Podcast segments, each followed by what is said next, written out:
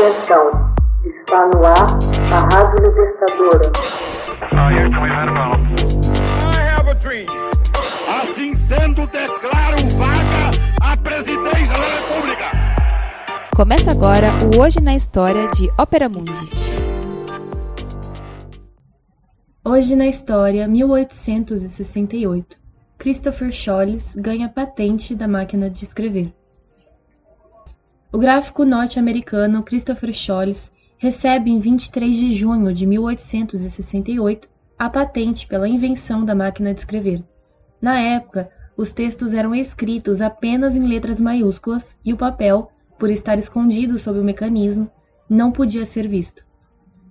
Mais tarde, em 1873, a patente seria comprada pelo armeiro Eliphalet Remington, que aperfeiçoaria a máquina com o retorno do carro e o salto das linhas, e empreenderia sua fabricação em série.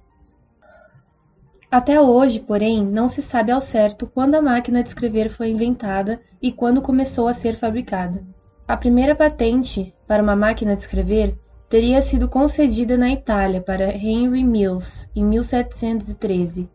No entanto, para a dúvida se a patente foi realmente concedida. Segundo o historiador Michael Adler, a primeira máquina de escrever documentada foi fabricada por um nobre italiano chamado Pellegrino Turri, por volta de 1808. Ele fabricou um artefato para que uma amiga cega pudesse se corresponder com ele. A primeira máquina realmente produzida em série e utilizada em diversos escritórios foi a Scrive Kugler, inventada e desenvolvida pelo pastor Johann Malin Hansen, da Dinamarca, diretor do Instituto para Cegos e Surdos de Copenhague.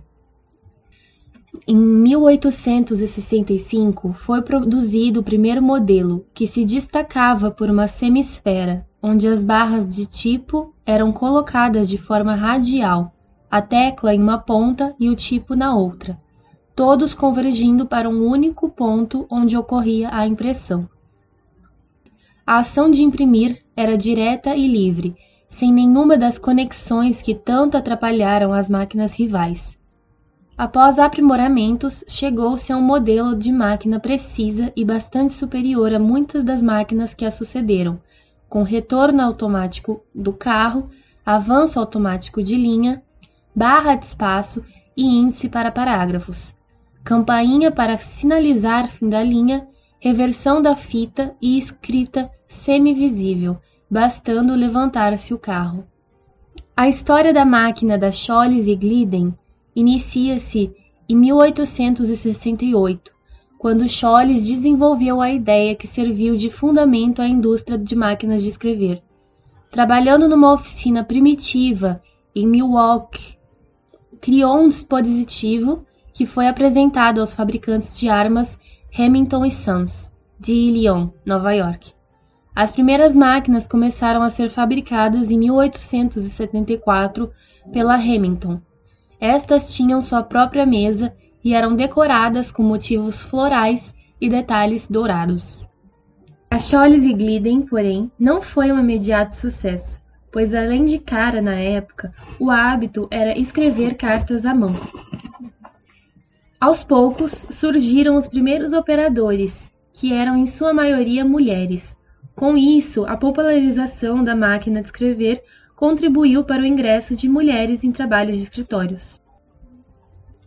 Em 1878, a Remington lançou a Remington II, com aperfeiçoamentos, como um mecanismo que possibilitava datilografar maiúsculas e minúsculas, a máquina era eficiente e durável, e as vendas finalmente decolaram, atraindo então o interesse de outros fabricantes. Scholz foi o responsável pelo teclado QWERTY, nome que decorre da sequência das primeiras letras da fileira superior à esquerda do teclado. QWERTY continua presente até hoje nos teclados de computadores.